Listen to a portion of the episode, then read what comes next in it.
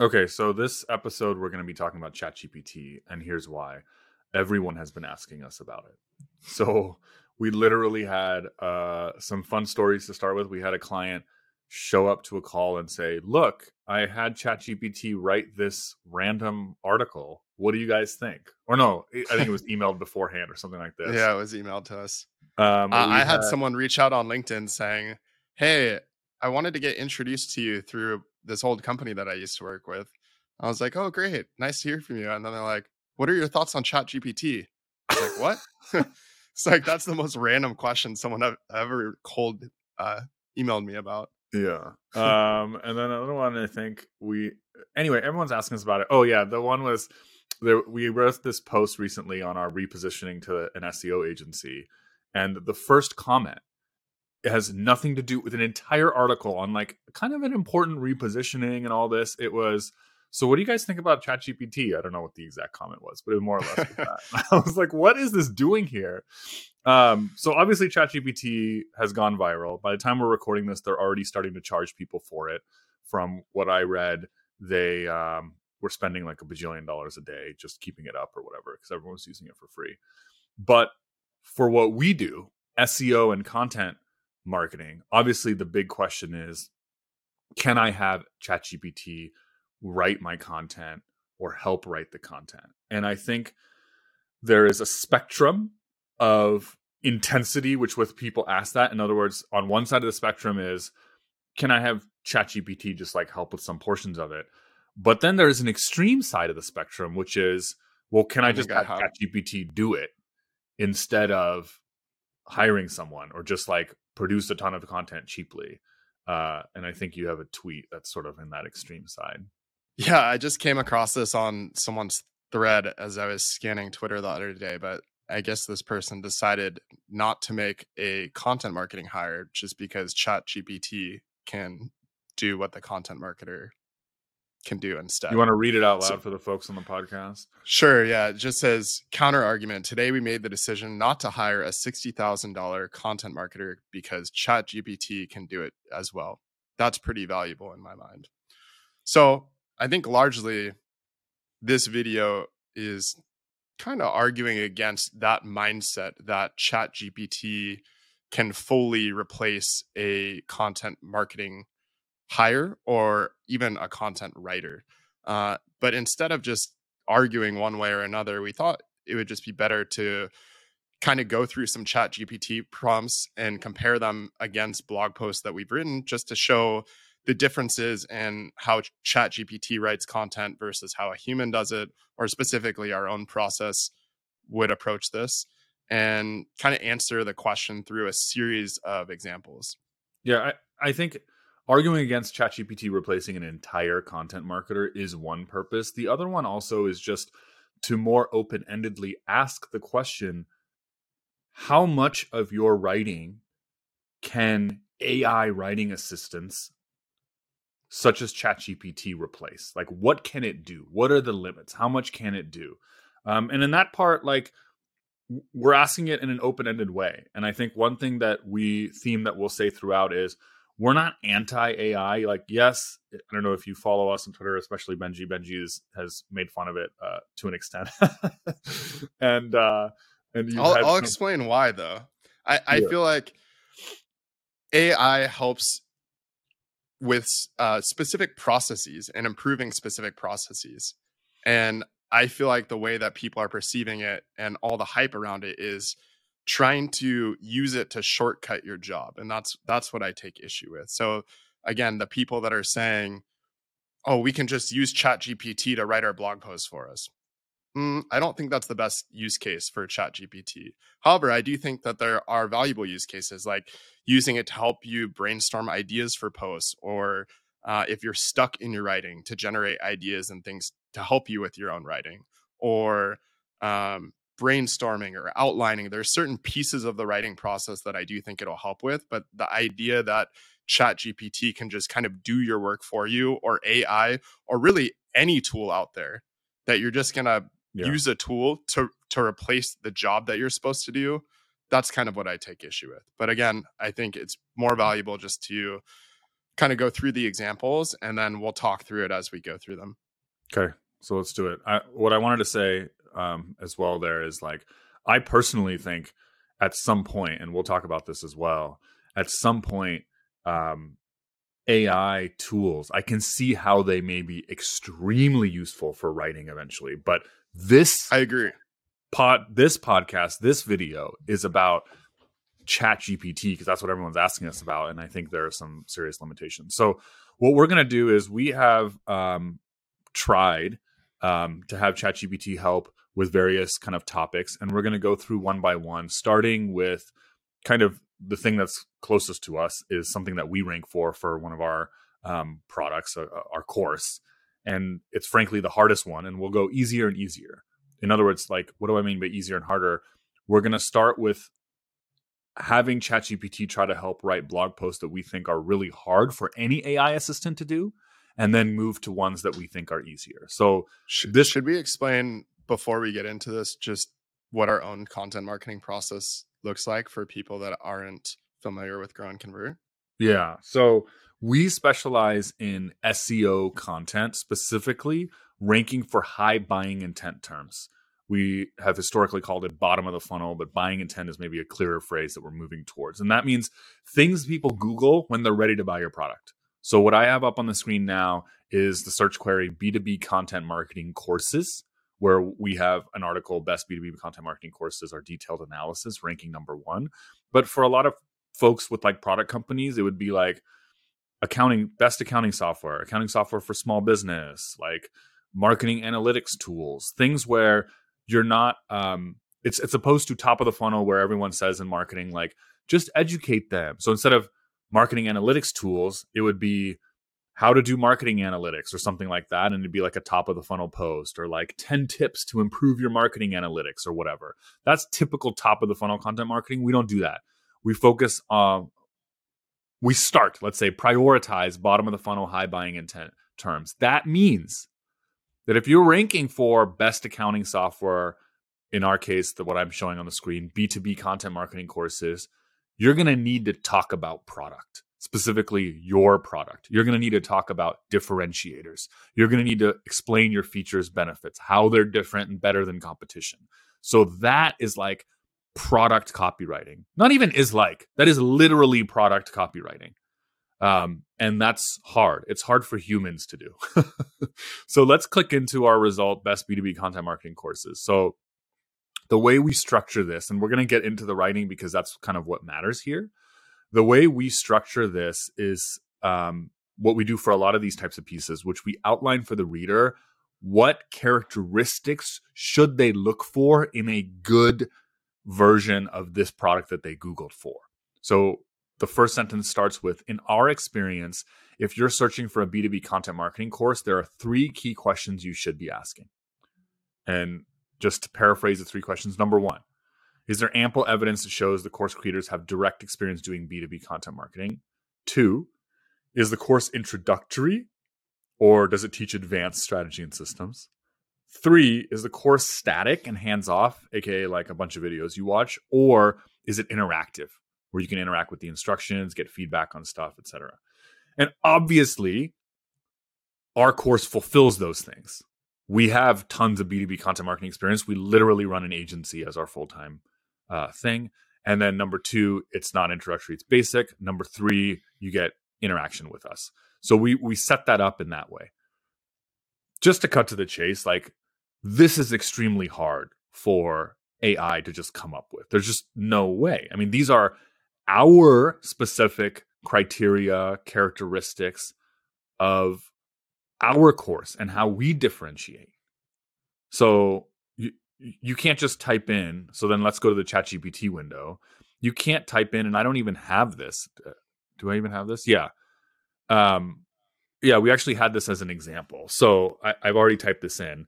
If you try to just have ChatGPT or any AI system be like, write a blog post on why our course, our content marketing course is better. I mean, it, it doesn't, it doesn't know this. That's not, and what we've had people that know a lot about AI tell us is guys, it's not a fact generator, it's a language generator. And so you've seen like a bunch of stuff maybe on Twitter of people like mathematicians being like, I asked it to prove this theorem and it sounds really good, but it's actually totally wrong. um, so let's read this out. So I the first prompt, the thing that's not going to work. So don't expect this. If this is what you want from AI writing assistants, like good luck. Write a thousand word blog post on why the Grow and Convert content marketing course is different and better than others. Here, I'm going to read parts of the ChatGPT response. It says, when it comes to B2B content marketing, it can be challenging to find a course that truly stands out and provides the knowledge and skills needed to drive leads and sales. Pause. That sentence, very well written. Also, very generic. And that's going to be the theme, right? It it is from what I understand. So please, anyone who's an AI expert, like, don't get mad at me in the comments uh, if I this is not totally right the way these things work, these GPT based tools, these AI writing assistants, is it starts to put together words and uh, it's guessing what is the most likely next word or next character I've actually been told based on everything it's written so far. So and and how does it guess that? It's been trained. It's been fed a bunch of information or some of them say like it's indexed 10% of the web or whatever. And so, by definition, what I take from that explanation that's been given to me is that by definition, it's kind of giving you a statistical average of what people say already on this topic. And by definition, that's not going to be that original. So, that sentence sounds great, but it also sounds like a very kind of like generic marketing copy, in my opinion. When it comes to B2B content marketing, it can be challenging to find a course that truly stands out and provides the knowledge and skills needed to drive leads and sales. Like, to give it credit, drive leads and sales is actually spot on what we promote. It's it's just the generic marketing copy that you see kind of a low level writer write. So yeah. it, it's just the kind of generic statements that if you were to go in the search results and search for any query, there's there's definitely a couple of the blog posts that are probably ranking that that open up with some generic statement like yeah. Marketing is so hard these days. Yeah. And and that's kind of the the flavor that you get from the chat gpt writing. It's just it's really broad. Uh i won't go into all the other things yet because i think we need to get more into the details here. Yeah so then let's look at the argument. So the second sentence it says however the grow and convert marketing course is different for blah blah blah right? Now what are the reasons? First the course is specifically designed for B2B businesses, which means it addresses the unique challenge and opportunities that come with creating and distributing con- content in a B2B context. Again, the sentence is so like marketing jargony or whatever, we would never write that. So there's a tone thing, but from what I understand, like you can ask it, like change the tone, be more friendly, be more direct. But like argumentation wise, the course is specifically designed for B2B businesses it, it's getting there. It's not the same as saying, is there what, what we wrote? Is there ample evidence that shows the course creators have direct experience doing B2B content marketing? Or is the course all theory? Like you see the, the difference in specificity already. Second, ChatGPT writes, the course is led by experienced B2B marketers who have a deep understanding of the field and a track record of success. This is actually pretty close to what we our first argument. So you probably don't even need their first argument at all. Like that's what we're trying to say. Third, the course is focused on measurable results. Rather than just teaching the basics of content creation and distribution, it provides participants with a detailed understanding of how to use data and analytics to measure the success of their content marketing efforts. Sounds pretty good. Like we could possibly do a point like that, but my the main point of what I'm trying to highlight here stands, which is it's not really one of the things we wanted to say.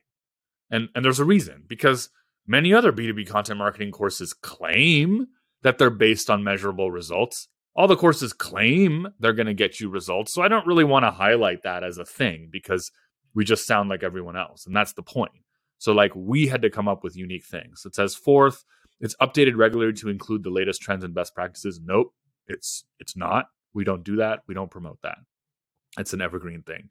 Fifth, the course includes a wide range of topics and strategies that are critical for driving leads and sales that whole fifth point just seems like kind of a way to say everything you said before in a different way. Like we already talked about it driving leads and sales. That's not a unique thing. That's just kind of the generic part. So, yeah, w- one downside that I see with it is that it often repeats the same thing in, In different words. different ways. Yeah. Yeah. And Yeah. and so it just the the arguments are repetitive. Another challenge is the arguments aren't ever backed up with evidence or detail. So there are these kind of just broad claims and there's nothing to back up the claims. So oftentimes in good writing you have someone make a claim and then there's either some evidence, data point, story, something that backs up that claim. In this case, it just can't do that. So I, I think that would be a weakness if you're trying to use it to fully do a, a blog post. Yeah, for folks listening on the podcast, I'm pulling up a, a post you can Google detail principle, and we have the first thing is a, a post we wrote um, back in the day called the detail principle of writing good blog posts, and it it highlights exactly what Benji just said, which is it, most blog posts are full of claims. This is how you should do this. This is how you should do that. But the good blog posts back them up and it can be backed up in a variety of ways explain and i say like explaining why showing how providing data showing it's contrarian but that to do that at a good high level especially with an advanced audience like if you're doing b2b content so in other words meaning your customer is not a beginner b2b businesses are selling to someone whose job it is to do this thing that your software or service is going to help with right and so it's not trivial. Like someone buying a B2B content marketing course is doing B2B marketing. They're not just a total beginner. And so you need to be able to like write at a level that shows you know more than them or can teach them something. Otherwise it's not compelling. And and de- and writing with detail is important. It's funny this is going from talking about ChatGPT to just teaching people on good blog post hmm. writing, which is important because that's kind of where it, it, it struggles. It, it, it is, but I feel like that's why people have some of these misconceptions. If they don't understand what good writing is, then you see this, and on the surface level, it looks really good. Like again, Yeah. the English is good. I mean, it has clean sentence structure, all that kind of stuff. But in terms of convincing someone Yeah. that you have the expertise on the subject, or they should buy something, or that they should follow you for some reason, that's where this is really going to fall short. Yeah. And so this is going to be a theme throughout. So if we just zoom out on this whole thing, we asked it just to write a thousand word blog post. We didn't give it that much detail in the prompt. And so if, you know, in terms yeah, of like, I was like, gonna say I kind of want to play devil's advocate here because everyone who uses these AI products says this is what you shouldn't do. You shouldn't just ask it to write a thousand word Yeah. blog post. Maybe it's better just to fill in certain sections. right. So that's what everyone says. Like Devesh, like, you can't even, this is ridiculous. Like, how would it even know what arguments to make? So, but first for a second, like if you're asking, if, if the content you're trying to write is this generic and you don't mind, and we're going to talk about some B2C queries later that's in that, but like there are people that do that. They have like affiliate blogs, they're just trying to get page views, they're writing on beginner level stuff, and you just need something like if you just need to fill space, this is actually pretty good for filling space. Outside of the sentences, like the arguments like kind of sort of make sense, right? Like it focuses on measurable results. So if you need to just fill space or like write like beginner level content, ChatGPT and AI writing assistants could probably help you. But now, Yeah, where, where I would say what it does replace is the people that are outsourcing blog posts to other countries for fifty dollars yeah, like those those kind Yeah. of people who their process is just to kind of look up some search term, read some of the blog posts and rehash what's already written. Yeah, This, this kind of does the exact same Yeah. thing and probably better than a lot of those people. And- so sure. I can't see where people would argue that there's an improvement using ChatGPT if that's your existing content creation process because that is it ChatGPT scans the web and then it basically takes all the arguments and it rewrites them. So if that's your process, this tool can probably do it better than someone overseas who maybe English isn't their first language. yeah. It doesn't even have to be overseas. It could be people in the US or wherever that Sure. their process is to just regurgitate what they see on a topic at a really basic level. Like, yeah, I guess that's my point. Is like a lot of these arguments is like, well, sell a B2B marketing course. Okay, well, first, the course is specifically designed for B2B businesses. Like, literally anyone would write that. That's it's just like so obvious, right? It's led by experienced people, although I guess we make that argument. so let's let's let's then do what people have advised us, which is they say like, guys, you can't ask it to just come up with this. So you have to ask it to help you in certain sections. Okay. So our three arguments that we want to make is do they have direct do they have evidence of direct experience doing B2B? Is it not introductory and is it interactive, not static? So I took one of them and I gave a much more detailed prompt on one of them. Write a couple paragraphs, I wrote, on how most B2B content marketing courses are really low level and introductory, and B2B content marketers don't, B2B marketers don't need that. It's just for beginners. What B2B marketers need is a course that helps them understand how to use content to drive leads and sales. Okay. Um, by the way, I think this is how in that other thousand word question it knew to talk about leads and sales because I think when you start a chat, it already is learning based on your previous queries. So by the time I asked it, I actually asked it to write a thousand word blog post later. It already knew the kind of leads and sales angle. But anyway, okay, so it responds most B2B content marketing courses tend to be low level and introductory in nature. Great. Focusing on the basics of content creation and distribution. That's not really what we want to say about introductory, but so be it.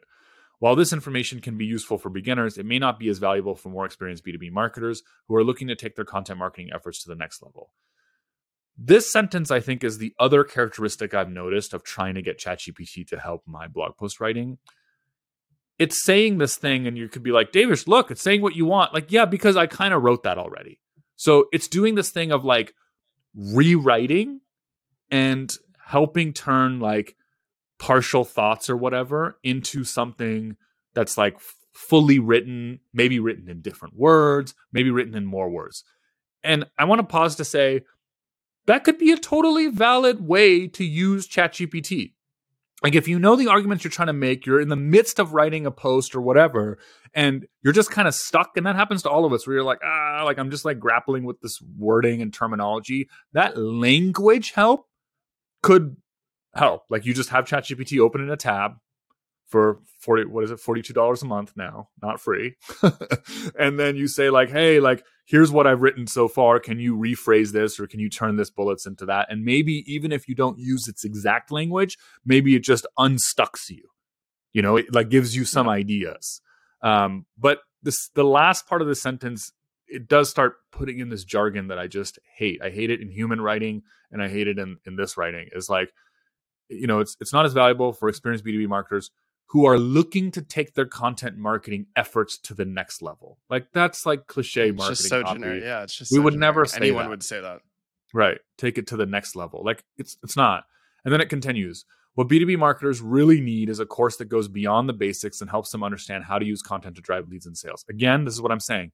I fed it that. It said it in a longer sentence. That's fine. This type of course should cover topics such as Interesting. Okay. What is it going to say? Creating content that aligns with the buyer's journey. Okay. Using data and analytics to measure the success of content marketing efforts and developing a content marketing strategy that is closely tied to overall business goals. First of all, that last one is like, I mean, I'd hope just- it's tied to business goals. It's like right. Like why- I told it would you do sale. content marketing. yeah, it's like uh, you know, yeah, that one's also kind of like generic. Like I'm talking about like driving leads and sales. So like again, it's like language help. So it gave you a sentence with a list of three things. You can change the three things. But that's kind of where I've gotten stuck trying to honestly use ChatGPT. And just by the way, for folks listening, I haven't only used ChatGPT just to rip on it. Like I, I have tried, and I'll get to an actual example of trying to actually have it help. And this is where I get stuck, where I'm like, it's close, but I want to kind of. That's not really what I would say. Let me change that. That's not really what I would say. Let me change that. And then I end up just changing like most of it, and I'm just like, well, what did it really send me this? Save me time. Um. So. And then, by the way, it should say, and then the last paragraph is a total throwaway for us. In addition to the need for more advanced content marketing, B2B content marketing courses, it's also important to note the B2B marketer should always be looking for ways to stay up to date with the latest trends and best practices in the field. This can be achieved through ongoing education, attending industry events. Like what? Like I don't Yeah, know what we would this has to never we would never say that, and it has nothing to do with this. So so what it told us is like it kind of just in a lot of language said what we gave it. Like most courses are low level and introductory. B2B marketers need something more advanced than that. And then it listed a few things, which is not really what we would say. Let's contrast that now with what we did write for this introductory section. Okay. We wrote in our post many free B2B content marketing courses, parentheses, such as HubSpot's discussed below, or ones like Udemy and Coursera, are painfully low level, colon, how to set up a blog, telling you to blog regularly, teaching basic on page SEO, like putting keywords in your title, etc. That's just for beginners. I won't read the rest. You can pause the video and read it.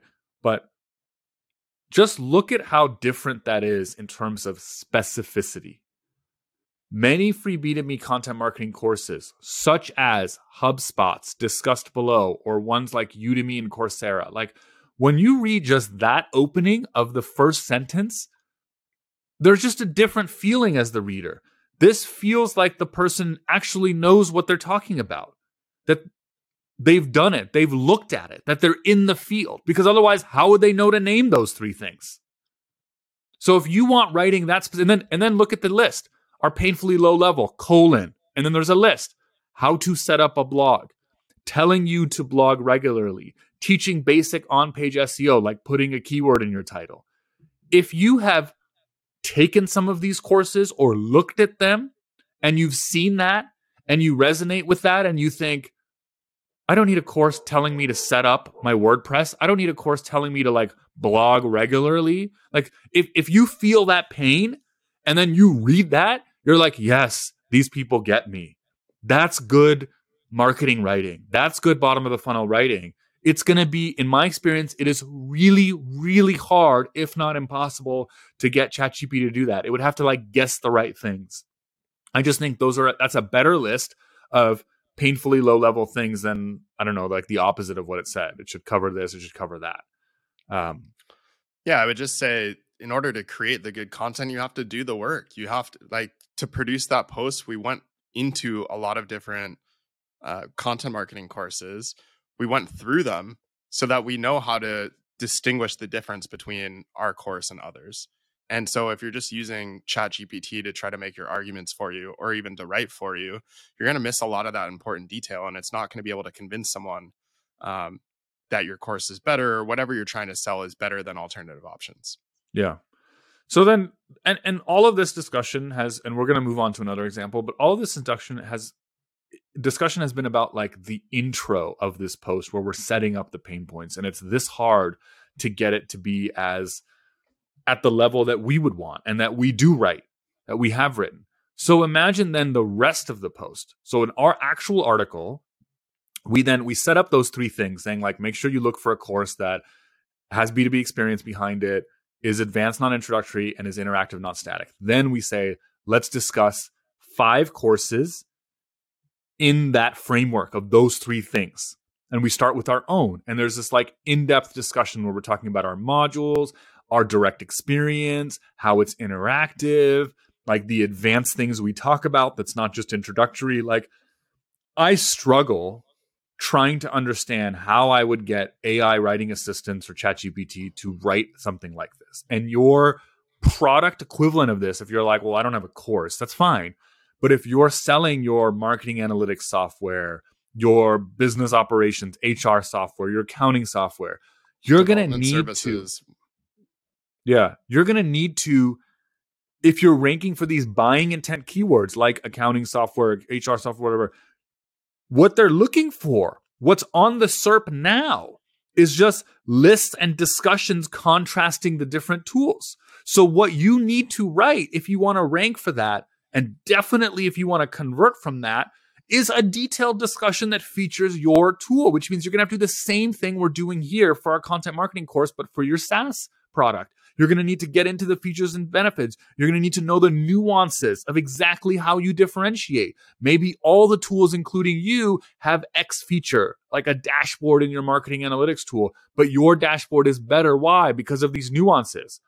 I struggle with my experience using ChatGPT so far, figuring out how it can help me write that without me doing the vast majority of the writing myself. And then it sort of says it in longer or different words which if that's what you're using it for like that's fine if that if you feel like that saves you time so this I feel like real- our our example I think is difficult though. And and a lot of people say they would struggle to write blog posts like Grow and Convert does anyway. So I'm curious just can we move to a, a client example? Maybe something like that. yeah, something so then moving to a little an, bit more top of funnel. Not yeah, even top move, of yeah, sure. Yeah, we'll move to an easier one, daily stand-up meetings. That's the search query that we're talking about here. So let's Google it daily stand up meetings. Um, our client is Geekbot, which is the number two result. Um, and what Geekbot is is a tool, a Slack bot to let you run stand-ups in a Slack bot. A stand-up meeting is this meeting started from like what Agile or Scrum development, but these development teams, in order to keep in touch with what everyone is doing, um, and they ask three key questions: What'd you do yesterday? What are you working on today?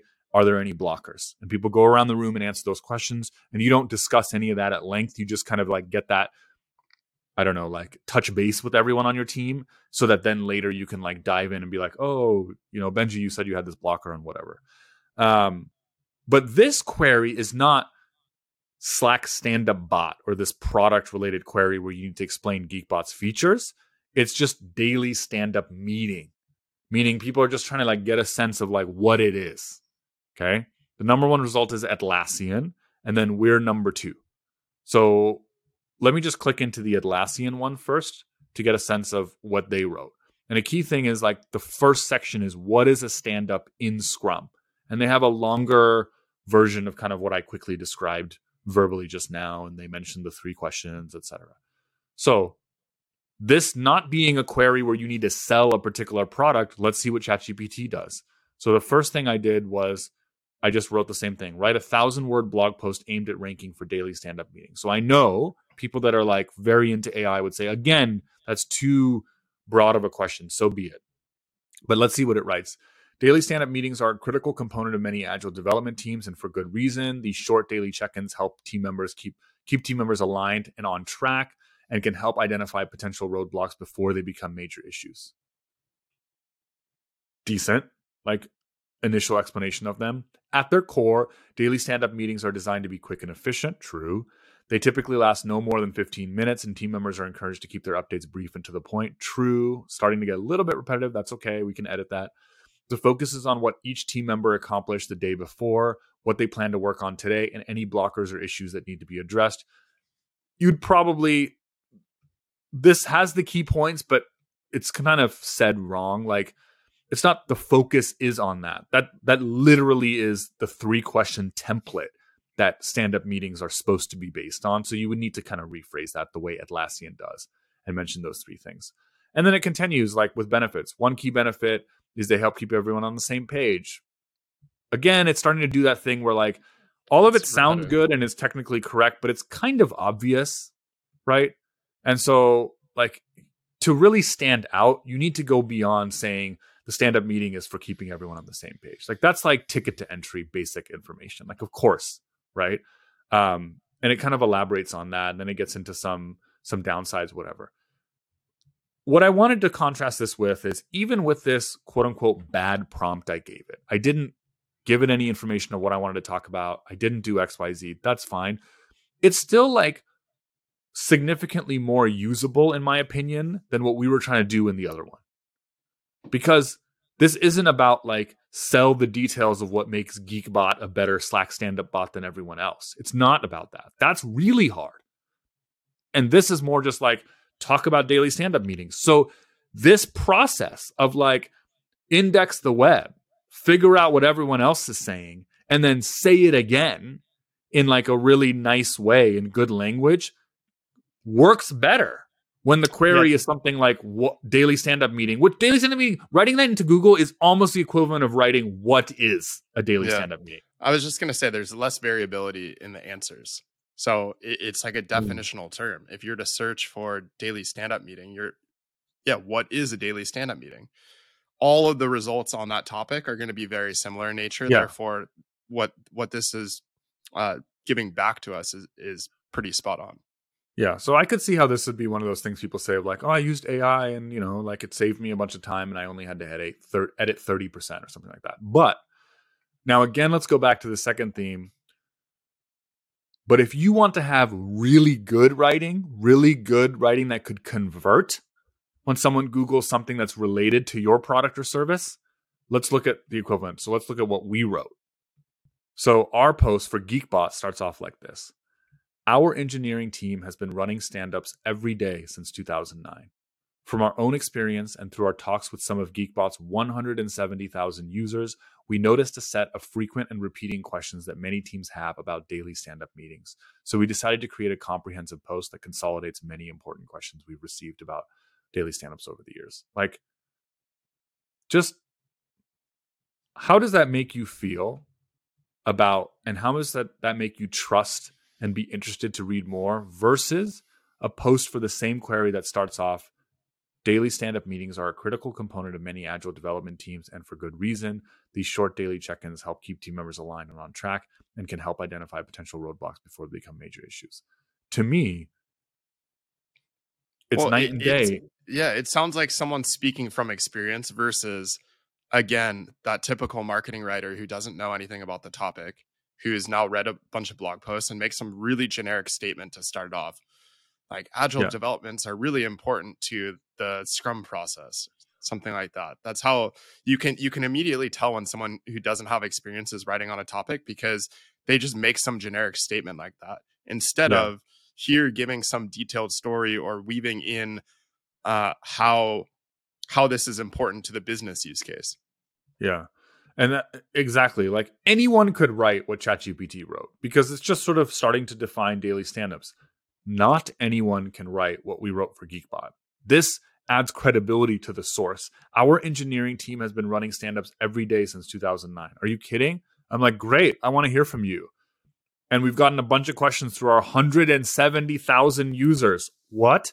And we've consolidated them to the 10 most. Like, that's producing this. Going back to the tweet you showed at the beginning, yeah. producing this. How are you going to do that without a human?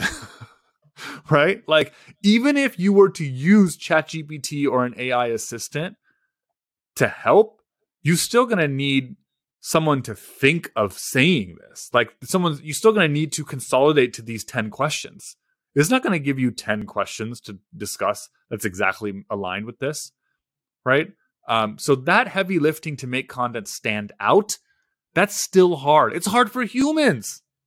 A lot of content marketers you hire are not going to do that. They're just going to produce what ChatGPT does. And so if you do that, then so be it. So now let's move one step further to a B to B2C. We have two B2C examples. Okay. So what we've covered so far is like if you're selling the details of your product, good luck. If you're doing a more informational query that's on kind of the theme of your product, it can do better. And that is B2B, right? So daily stand up meeting is a B2B query. Now let's move to something where it's B2C. What's the difference? often in these B2C things, consumers are not Googling something about a topic where they have a job in it. Like, so what we're going to be talking about is heat pumps. Heat pumps are like ACs, air conditioners that run backwards and forwards. So it also heats and air conditions. Like, when you buy an air conditioner or a heat pump or a furnace, like, that's not your job. Like, you don't really care about the details of everything about how they work. You just want like the basics. You know, how much does it cost?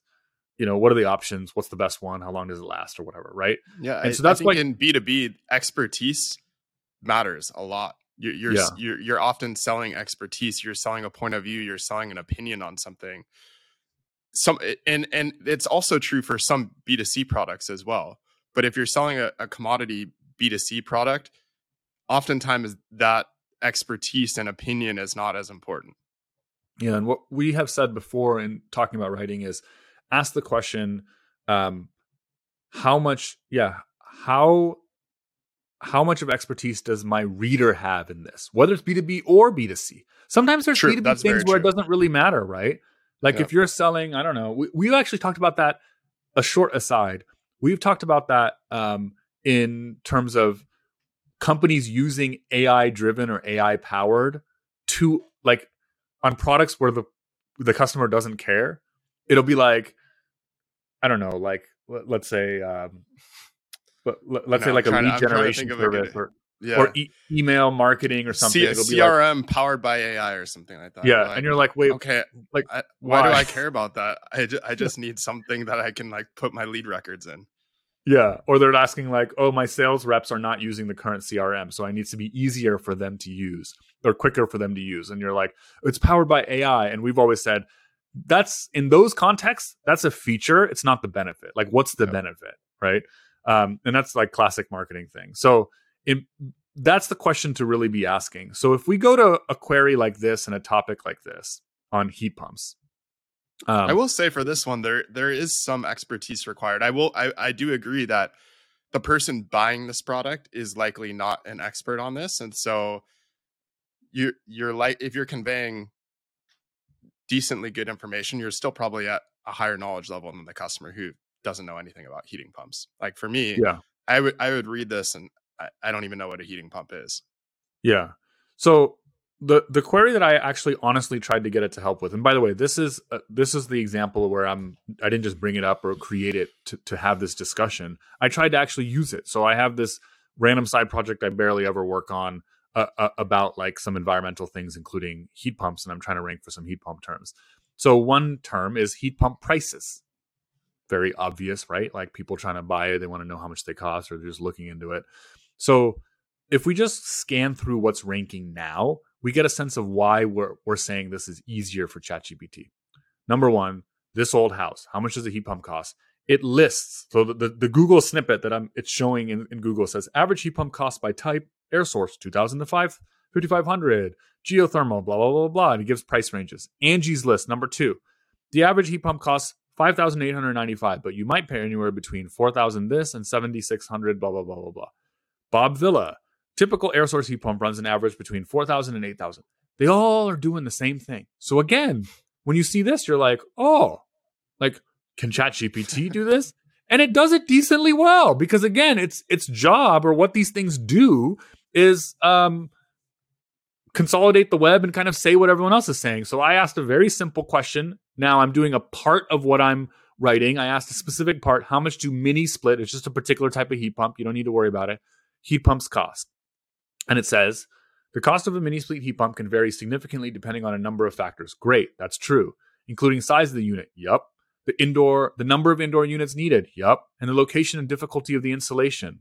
True, I didn't think about that, so that's actually kind of clever.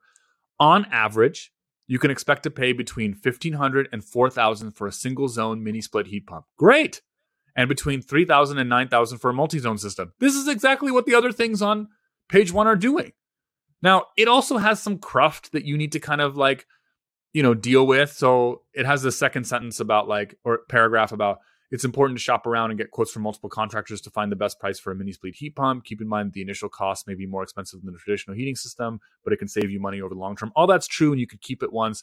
Later, when I asked it to do a similar paragraph of how much do ducted air, air source heat pumps cost, a different type, don't worry about it it kind of gave the same exact same kind of format and writing, but just with different numbers. And that last paragraph was identical. So you'd have to kind of like cut that. But that's like manageable. That's kind of what I would expect if I'm using an AI writing assistant. So I believe in the post that I have drafted for this, I did use a decent component of this. I forget which one, but I think I talked about some faction of this. So I was like, okay, there's some utility here. Like, I don't care what the actual numbers it gave me are. Expect to pay between 1500 and 4000. I can edit that you know, and that's what everyone's saying.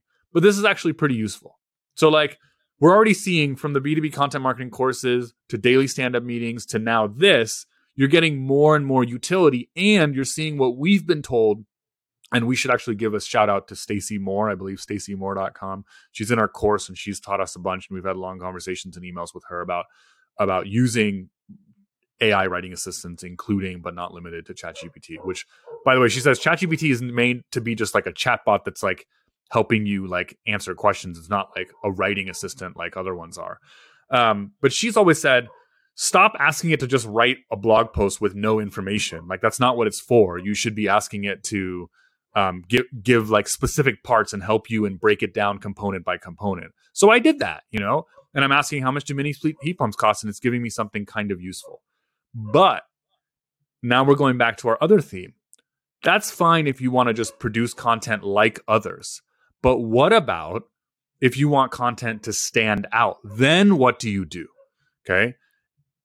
I have no chance with a blog that I just bought the domain from like Domain Authority Zero of ranking for these on top of bobvila.com, Angie's list, angi.com. I, I just don't have a shot at that modernize.com, just producing the same thing that they did. They're ranking because they have massive domain authority in the appliance and home improvement space, and Google knows that. And I just bought a new domain. So I need to think of something far more clever. And what I'm working on for this exact thing, like I'm actually working on it, is I thought, you know what? It actually kind of sucks for the reader to just be given a bunch of ranges by all of the first place results because there's actually a big difference between 2000 at the bottom and 30,000 at the top. And I'm literally clicking on the first results showing me one range starting at 2000 and one range starting at 30,000. Like 2000 versus 30,000? Like where the hell am I going to fall into that? And I was, and I've just been researching this, so I know. Well, there's actually like a lot more factors or kind of axes in which price differs. The size is a big one. Anyone who's bought an AC or their house or uh, the AC has gone out, it, it's like a huge price difference. If you have like a thousand square foot house versus a 5,000 square foot house, like that is a massive difference in the size of air conditioner and therefore the cost. And so that's one factor. So what if someone found actual heat pump prices that they documented with a link to where you can buy it the price and then said, here are all of them as a function of size. So one to two ton, two to three ton, four to five ton. What if you graphed it so that anyone, a reader could look and be like, I can find where I am on the x axis. Oh, we need a, and then what if you tied it to square footage? Oh, we have a this square foot house, so we're going to need a three ton, which means it's going to cost $7,000 or whatever it is. And then what if you did that by efficiency rating, which also affects price? And what if you did it by type of heat pump? Mini so I'm like, okay, I can create this like little spreadsheet mini database thing. I can create graphs. I can have actual links to actual heat pumps. Maybe over time, I can do this every six months and be like, we're seeing a trend in heat pump prices increasing or dropping. Like that is content marketing. Yeah. Well, I would just say that's what it's going to take to outrank people. You can't just yeah. create a page and put up the same information as everyone else and think that just by doing that, you're going to go to the top of Google. Every single piece that we produce, that's the lens that we look at it through is we look at everything that's ranking and try to determine what information is missing from the search results. How could we be different? How could we make the information more accessible or better? And I feel like that that strategy that goes into this is just it's a level above anything that you're going to get from any tool. And so you yeah. have to have that strategy component. The writing has to be good, but also the information in the writing has to be good. Yeah. And if you go back to your tweet, I mean, you don't have to go back to it, but that guy who said, you know, I, am not going to hire a 60,000 content marketer. I don't know if he just meant like writer, but the way you should be thinking about it if you're this far into the video is like it was writer. But but that's that's also a problem in its in and of itself is because people are thinking content marketing is just writing. So th- yeah. this is actually often a, a problem that we see with first time founders trying to do content marketing or just companies that haven't really invested in content marketing before is the first challenge that they're always trying to solve for is I have all these ideas and I just need someone to write it. Maybe I'm not a good writer. Yeah. And so they initially think Con- content marketing is just writing. I just need someone to solve this problem for me. And even if you get someone to do the writing, there's so much more that goes into this. Like you, you need to get, you need to pick the right keywords. You need to focus on the right topics. You, the structure of the writing has to be good. It has to be optimized for the keyword that you're trying to go after. You have to promote the content. You have to be able to measure if it's actually doing anything for you. It's like this is so much more than just the writing component. And so if you're thinking about oh, I'm just going to outsource, like, I'm just going to use Chat GPT to replace the content marketing level higher. I, I, just think it's the wrong way to even think about this role. Yeah. I mean, uh, another component that you kind of touched on briefly that's like huge and huge in our client work and our process and what we talk about right now is SERP analysis. That when you go to any of these queries, you look at like this one's a little bit easy because everyone's saying the same thing on heat pump prices. But if we go back to some of our earlier ones of daily stand up meeting, B2B content marketing courses. What we, a key part of ranking is Google ascertaining that your page or your article fulfills the searcher's intent. How do you figure out what the searcher's intent is? First step, obviously, is just basic logic. Like you need to know something about daily stand up meetings and just be like, okay, what are they looking for? They're probably looking to figure out what it is, blah, blah, blah. But also, Google tells you what it thinks the search intent is by what it's already ranking. So you got to go in and look at these pieces and be like, what are they saying?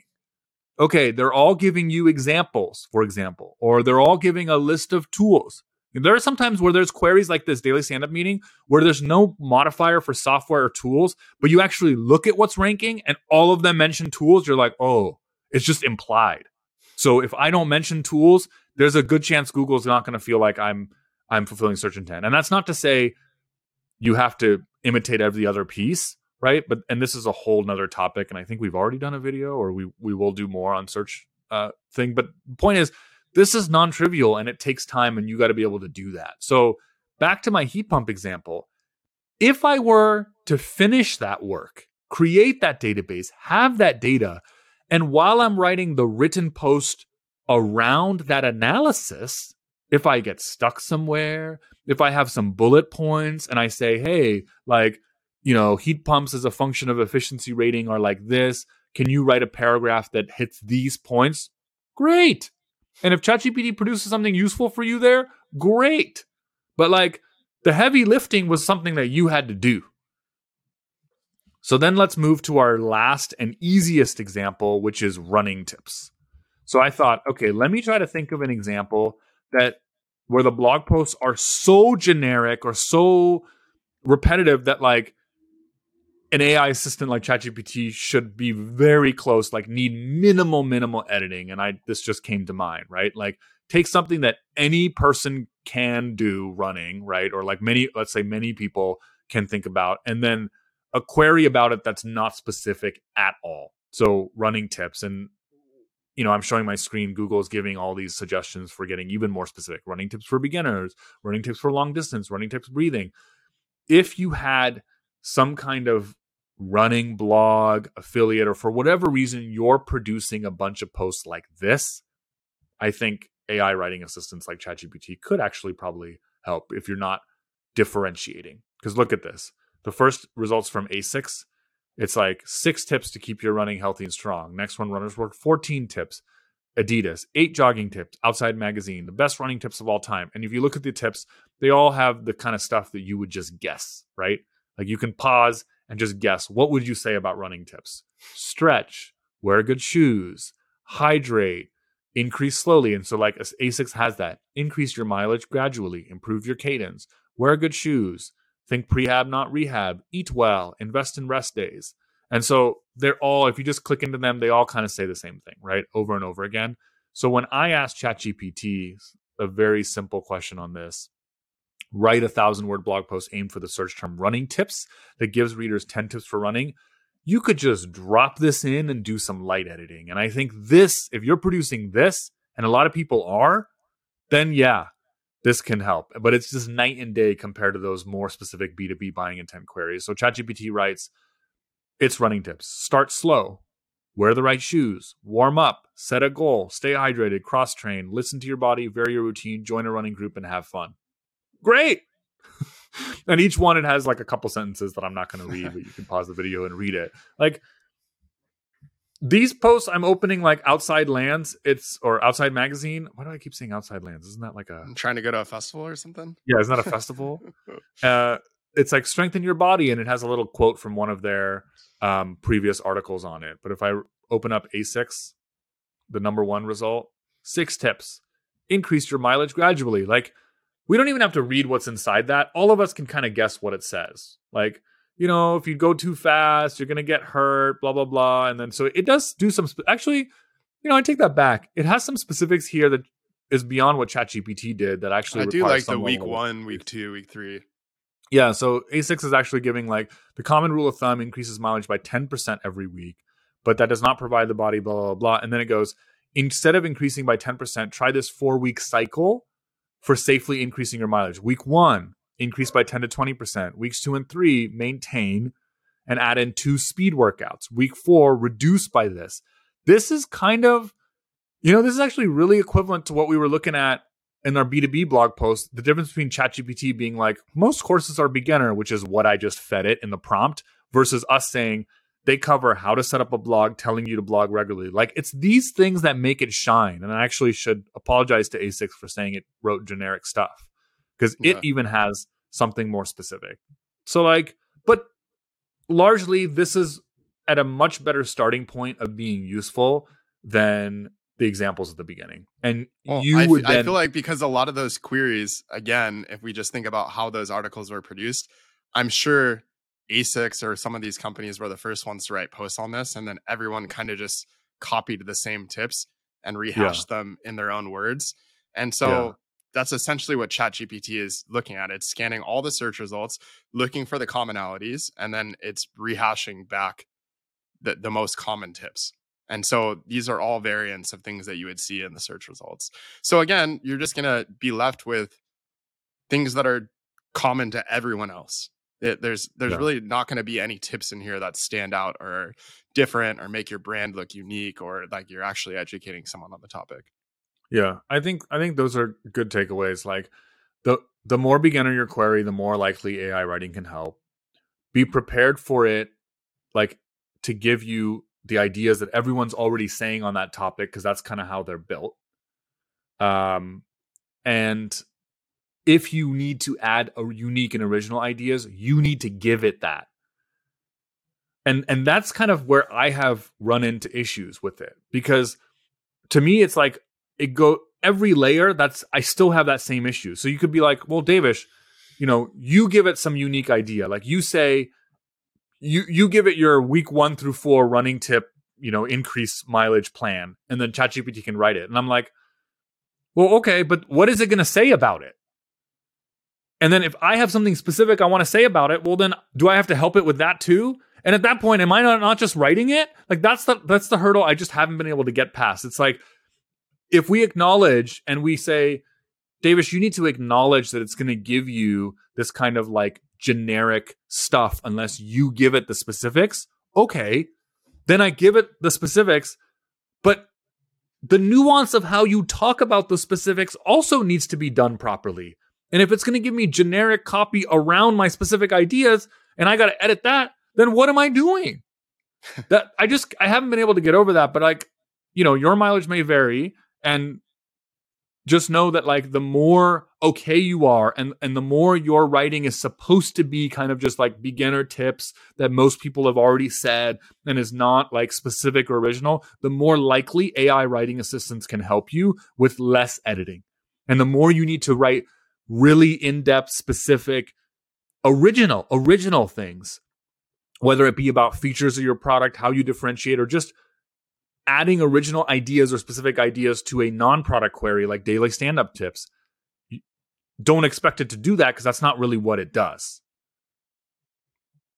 Yeah, I completely agree. I, I mean, my thoughts on it.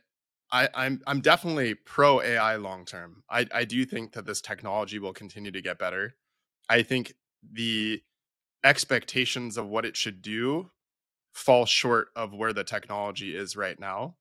Some things that we're looking at, again, we're not just doing this video to rail on AI. I think we're doing it with an interest of how how can we use it and how can it potentially fit into our business. And I think from what we've seen so far, I don't know if it has a place for us right now, but some things that we're looking at exploring, if we can feed it data sets. So, for example, if we could feed it interviews from our client meetings, or if we could feed it uh, interviews, so like to to produce our own content for Grow and Convert, if if we could basically record our conversations that Devesh and I have when we're discussing a post, feed it into AI along with all the blog posts that we've written before, and then have it produce something. I do think that AI would be able to produce content uh, that's better than what we see here with ChatGPT and, and uh, levels up from the content that it's giving us right now. So I do think that it will continue to get better, but I think how I've seen people talk about it online in terms of fully replacing a writer or content marketer, I just don't see it doing that in the near future. Um, yeah, I don't know if you have differing thoughts, Devesh. no i mean i think um the other thing you could feed it that would be interesting that i've thought about like and and and i'm glad you mentioned that because i totally forgot to is i can see a world where this actually helps us a ton For sure. And what I would want to feed it is our own articles. So imagine on the B2B content marketing or for any of our SaaS clients, we've written 10 high buying intent, bottom of the funnel articles where we have, you know, already shown the AI in those articles how we want to phrase things, what differentiators we want to talk about. And if it can really learn that, like one thing to emphasize is if you're using our process and ranking for buying buying keywords, bottom of the funnel articles, like accounting software, or some marketing analytics tools, there's like 50 variants of marketing analytics tools of like things people would Google, right? Um, best analytics software, blah, blah, blah. In all those variants, at some point, you're going to have to go over the key features and differentiators and best benefits of your product. Those don't change. Your product is your product. Yep. And so it's not to say that you're just literally copying and pasting the same thing. You you will have to contextualize them to the post you're writing, but the core features of your product are what they are. And you're going to have to kind of make the same arguments over and over again. That's okay and that's normal because you're just ranking for different keywords, right? There, I can see how if you fed it five or 10 of these articles you've already written, and like you said, chat transcripts, interview transcripts, whatever, and it's really gotten good at that. Or maybe it already has produced some stuff, you've then edited it, and it's learning from your editing. Oh, I could really totally see a world where it could be very good. You'd be like, you know, sell our, you know, Acme software, but for the blah blah blah niche or for this keyword I could see AIs then doing SERP analysis. Okay, I'm looking at all the results. I know that Google's saying this. Like, well, I, I, I could see like how that's, that's what a that. lot of the tools already do, like ClearScope. So, yeah, how, how do you do the on-page optimization? It scans the results and it kind of feeds back what it thinks Google wants and the intent that Google wants. So, there are AI software tools that are already doing this kind of stuff. But I think just from a writing perspective and how I see people talking about it, it can reproduce bad writing or a bad process for writing. Yeah. It, it can reproduce the the the writing where people are just kind of plagiarizing or copying others and rewriting it into their own wor- words. I think that's also why it's been able to replace a lot of the school writing and, and school papers. Yeah. Why? Be- because it's like a lot of the people that are writing on these different subjects don't have expertise on the subject. What what are they yeah. doing? They're just going and researching a bunch of stuff that's on the web and rehashing it. And that's why yeah. it can pass for school papers. But for business writing and for blog writing where you're trying to show your expertise, that's where I feel like it really really falls short. Yeah. Yeah, good luck to teachers because students are writing you'll be like here write a thing on i don't know on, on running or whatever like it, you're not going to get some really advanced specific tips anyways from people but i guess the difference is like oh i bet it would be this is probably off topic but i bet it would be good at that. I was going to say if i was a teacher i would always ask them to to write on their personal experience but i bet you ai could just pretend and make stuff up there too it would sound really good. I, th- I think it's pretty good um at fiction writing yeah. So the, so yeah, good luck good luck to teachers. Although counterpoint, if students at least use it as a starting point and then try to inform their own, I mean, if they're writing crappy and AI is helping them show them what good writing is, is that the worst thing in the world? No, but know. again, I think that's the right way to use this. I think it's meant to improve processes. So if you already have a process for something and AI can assist you through that. So if it's coming up with ideas for your article, if it's helping you uh, just know what to put in certain sections of your articles, I think it's really good at that. And yeah. it can really help through some of those processes. But in terms of a full replacement, that's the issue I take. Yeah. And even that, it's good at that if you're okay with what it suggests for those parts, like helping you fill in whatever. If you're okay with it being stuff that maybe a lot of other people have written or it's like in the same style. The the, the copy that I'm seeing is usually pretty generic because that's literally how these things are built. Is it's just predicting what is the most likely next character. That means it's going to be like what everyone else is writing. Um, yeah. Yeah, I think for everyone listen who enjoyed this, I'd appreciate your comments. So if you have differing opinions or you do have ways that you have been using it that argue against anything that we said, please enter them in the comments. Again, our whole goal with releasing this video is to continue to learn about AI and improve and figure out different ways that we can implement it into the business. Uh, so, yeah, please do that. Thank you.